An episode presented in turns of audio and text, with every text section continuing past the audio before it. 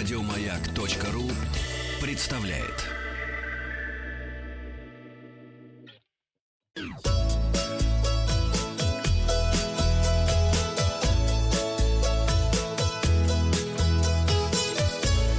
Роза ветров. Здравствуйте, у микрофона Павел Картаев. Вы слушаете обзор новостей в сфере туризма. Сегодня в выпуске вас ожидает эксклюзивный материал о путешествии за рулем. Но сначала новости короткой строкой. Начались продажи туров по России с кэшбэком. Начиная с сегодняшнего дня, туристы, выбравшие путешествие по России и готовые оплатить его картой МИР, смогут вернуть от 5 до 15 тысяч из потраченных на поездку денег. Дополнительные условия – продолжительность тура не может быть меньше 4 дней, ночей. В Ростуризме допустили повторение акции с кэшбэком за туры по России. Э, пользуется спросом эта программа.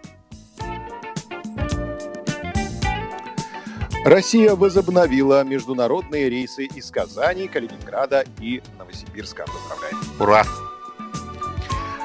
В музее Ивановского ситца открылась выставка «Шуйские ситцы. 200 лет истории». Туристический маршрут «Усадебное кольцо» по вотчинам знаменитых российских писателей и художников стартует 24 августа. А на развороте сегодня наша традиционная рубрика «Путешествие за рулем». Едем по маршруту Зарайск, Луховицы, Коломна. Подробности. В 190 километрах на юго-восток от Москвы расположен старинный город Зарайск – он не за раем, он в раю, так говорят местные.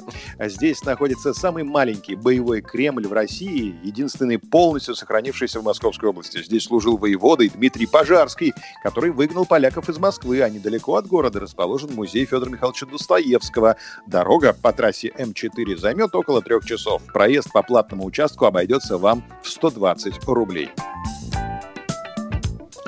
Начать знакомство с Зарайском можно с осмотра Зарайского Кремля. Кремль небольшой, но очень живописный. Крепость была построена в XVI веке по указу Василия III, отца Ивана Грозного. Кремль подвергался набегам Золотой Орды и стойко их преодолевал. В Зарайске есть уютный парк имени Кирова с кафе и аттракционами и конный клуб, в котором можно познакомиться с основами верховой езды, прокатиться в карете или сходить в конный поход.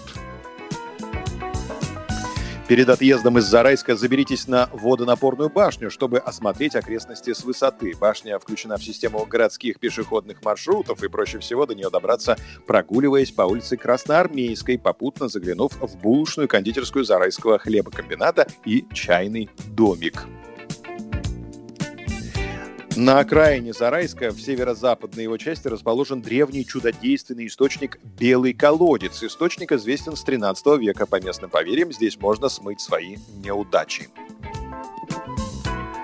Не забудьте заглянуть в гости к Достоевским. Усадьба Доровое расположена в 15 километрах от Зарайска. В усадьбе до сих пор существует флигель, где размещались Достоевские и их потомки. Собственными глазами вы увидите то, что некогда созерцал и неоднократно упоминал и описывал в своих произведениях Федор Михайлович Достоевский.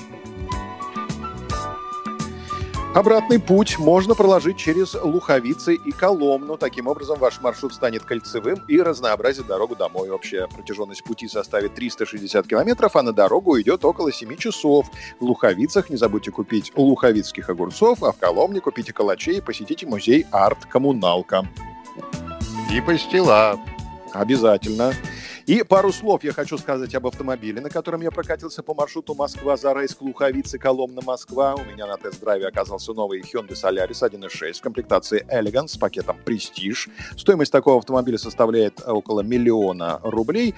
Путешествие за рулем Solaris заняло 8 часов. За это время было пройдено 400 километров, а расход составил 6,7 литра 92 бензина на сотню, то есть почти 27 литров, а это чуть больше половины бака, объемом в 50 литров. Реальный расход не сильно отличается от указанного в паспорте, разница составила одну десятую литра в большую сторону. Также хочется отметить комфорт водительского сидения для водителя ростом 179 сантиметров и отличные повадки автомобиля в потоке на скоростной магистрали.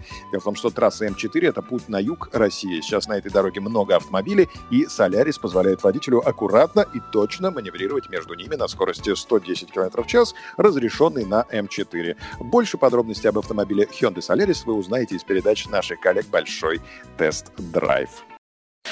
Еще больше подкастов на радиомаяк.ру